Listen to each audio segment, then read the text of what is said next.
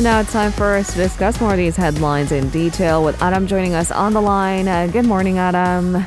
Good morning, Lena. Happy Hump Day. Oh, it is a Wednesday after all. Happy Hump Day to you, too. Uh, did you forget? yes, sometimes I do. I, I let our listeners know it's Wednesday and then I forget. Happens to the best of us.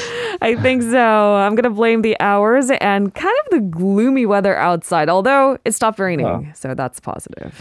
That is a positive. Yes, it has stopped raining. But uh, yeah, it is getting a bit chilly now, isn't it? Yeah. Yeah, brace yourselves. Although you're prepared, you're from London. I know, I am used to this, but uh, I have lived in Korea for more than a decade now, so I've become very domesticated and uh, acclimatized to the current weather conditions in Korea. So it's still a bit cold for me. Welcome back, Adam. Speaking of gloomy conditions, uh, that is the general theme for economy section, uh, but we do have to keep tabs on it. Let's take a look at our first keyword of the day. Budget. So the current government has proposed a 639 trillion won budget for next year. It's the slowest spending growth in six years. Tell us the details. Right, so Finance Minister Chu Kyung-ho said the government is seeking to implement what he called a belt tightening policy to improve fiscal health. Now, the proposal represents uh, just over a 5% hike from this year's budget, but it does mark the slowest growth since a 3.7% rise for the 2017 budget and a 6% on year fall from this year's total expenditures that included two rounds of extra budgets. Uh, it will be the first time since 2010, actually, that the budget proposal had been smaller than the preceding year's total spending, assuming there are no uh, additional budgets for 2023. Uh, now, the Finance Ministry plans to submit the budget proposal to the National Assembly on Friday for approval. The move marks a shift away from the aggressive uh, fiscal spending that happened under the predecessor Moon Jae-in and from the massive stimulus measures that were taken during the pandemic. Of course, we saw record budgets during that time. Um, and to achieve the 2023 spending cut, the government said it would transfer some public projects to the private sector. That's pretty much in line Right. with the Yoon administration's goal of uh, putting um, or having more private sector led growth. It would also cut wages of senior officials at the highest levels of government as well. Uh, and the government plans to cut spending for public infrastructure by just over 10%. Subsidies and other spending for small to medium sized businesses will also decline by around 18%. Uh, but the budget also foresees an increase in social welfare expenses for low income earners and the vulnerable. Uh, the government will also spend some of the budget on tackling the country's low birth rate. Uh, government expenditure on defense, however, will increase 2.5% to just over 57 trillion won as the nation seeks to modernize military equipment against possible threats from North Korea. That's also in line with the Yoon administration's uh, campaign pledges of policies to increase or boost military prowess. Uh, we've had um, joint uh, South Korea US military drills also resuming as well during the Yoon administration. So it's all in line with that. Uh, as you mentioned, Adam, that private sector led growth may be in President Yoon's uh, big plans, but there is something that gets in the way, like a massive climate bill brought forward by the United States. This brings us to our second keyword of the day. IRA concerns. The name is IRA, Inflation Reduction Act. Korea's Parliamentary Foreign Affairs Committee has passed a resolution to express concerns over this very act, which excludes electric vehicles assembled outside North America from tax incentives. It would give American car makers an advantage, like Tesla, for example, that has a pickup truck ready for release next year, I believe. But what does this mean for South Korean automakers? That's the question. That's right. Uh, the resolution does call on the US to also provide tax benefits to Korean made vehicles under the free trade agreement between the two countries. It's Basically, saying, Seoul saying that uh, this uh, IRA is a violation of that FTA. Uh, the Parliamentary Committee on Trade, Industry and Energy also adopted a resolution calling for the improvement of the IRA. Uh, chair of the Trade Committee stressed discrimination against Korean made EVs under the IRA can negatively affect efforts to deepen economic ties between the two countries. And he urged the South Korean government to actively respond to the issue as well. Uh, Korean car makers, namely Hyundai and Kia, are feared to lose ground due to the law as they make their flagship EV models at domestic plants and ship them overseas. Mm. So at the moment, they don't create, uh, they don't make their EVs in the in their US plants. It's right. all done here in Korea.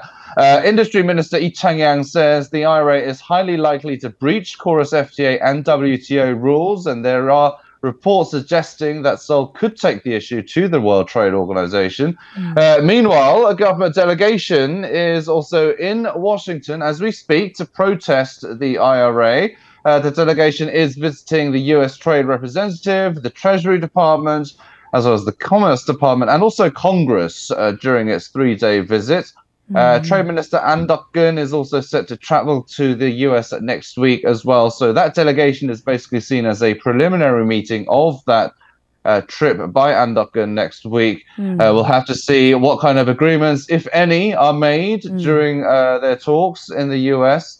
So we'll have to keep an eye out for that. Yeah, there are WTO boundaries and uh, fair trade practices that come into question. Uh, could these uh, perhaps regulations create a legal boundary uh, for the IRA? We'll have the latest on our legal perspective in our second hour.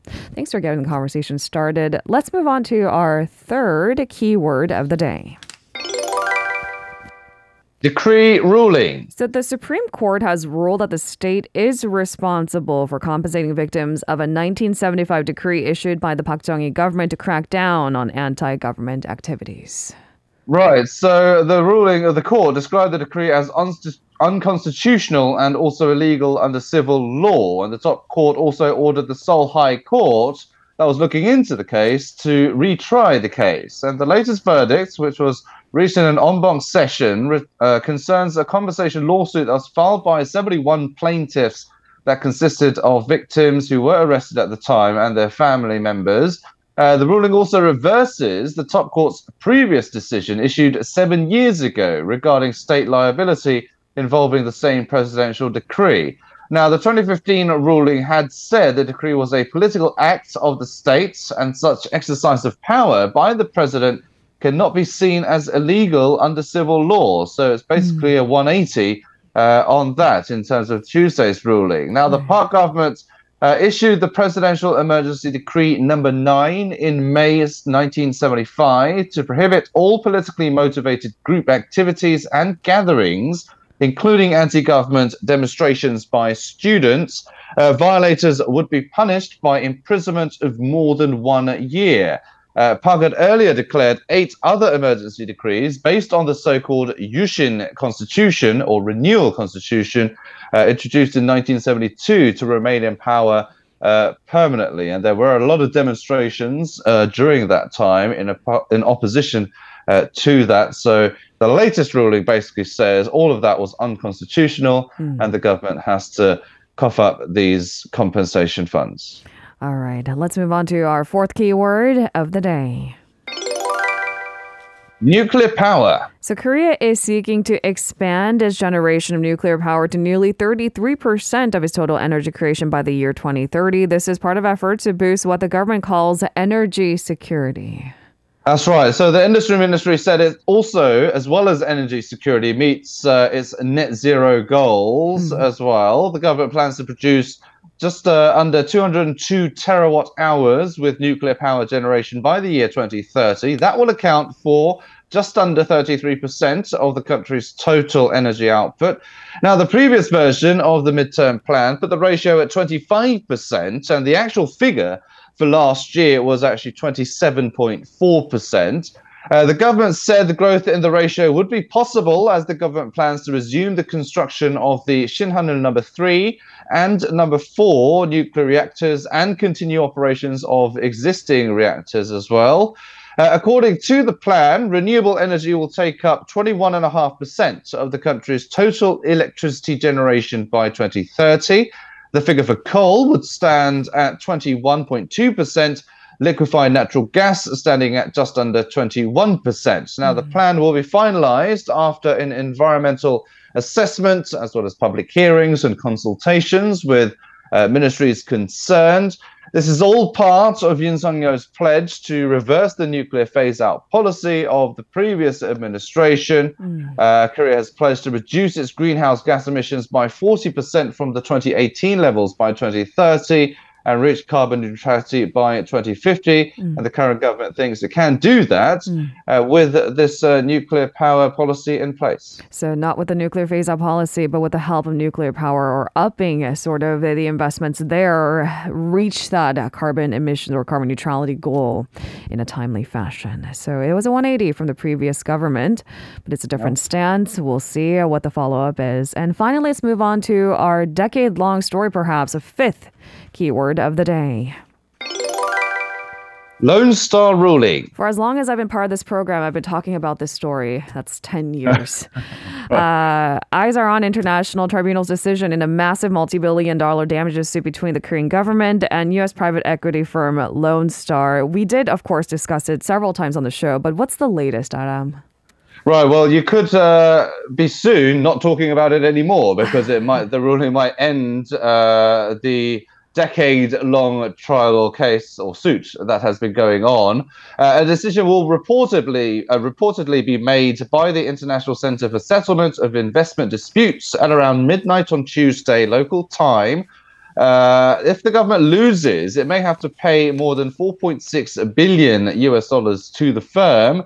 Uh, the company had invested in the Korea Exchange Bank in 2003. Just to give you a bit of uh, a reminder on the background of the story behind this suit. Uh, in 2007, Lone Star planned to sell a controlling stake in the now defunct bank to global banking giant HSBC. Uh, in 2012, Lone Star filed a lawsuit against the Korean government saying it had deliberately delayed approving the sale. The firm said this caused it to suffer huge losses. It also claimed it was forced to pay unfair taxes as well.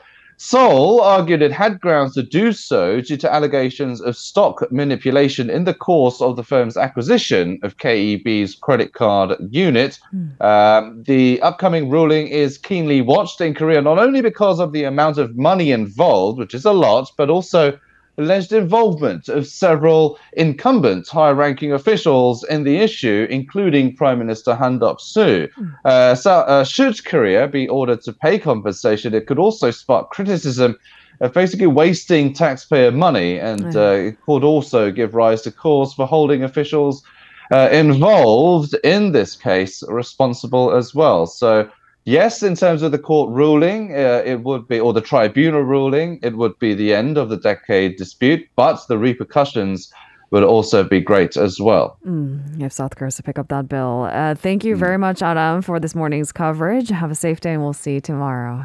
You're very welcome. See you tomorrow.